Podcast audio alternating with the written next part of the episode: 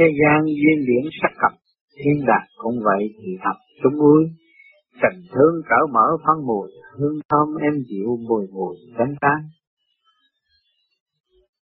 Muốn được sống an lành thì phải tìm hiểu nguyên lý của luồng điển hiện hành từ bản thân cho đến vũ trụ và thiên đàng. Minh tâm mới thấy quy sang, thấy lộc, thở thơ, thấy an muôn đời. Ơn cha nghĩa mẹ chẳng rời, tình thương cao đẹp, phân lời nhũ khuyên. Muốn khuyên thiên hạ thì trước hết phải tự xét và biết khuyên lấy mình. Tự tìm hiểu lấy sự sai lầm và thương tiếc thay đổi thì nó mới hòa cảm được với các giới từ bên trong cho đến bên ngoài. Đạo đời nguyên lý phân hai, âm dương tương hội lập đại hóa sanh. Có cha, có mẹ, có dạch, tình thương cho kẻ thừa hành hậu sanh.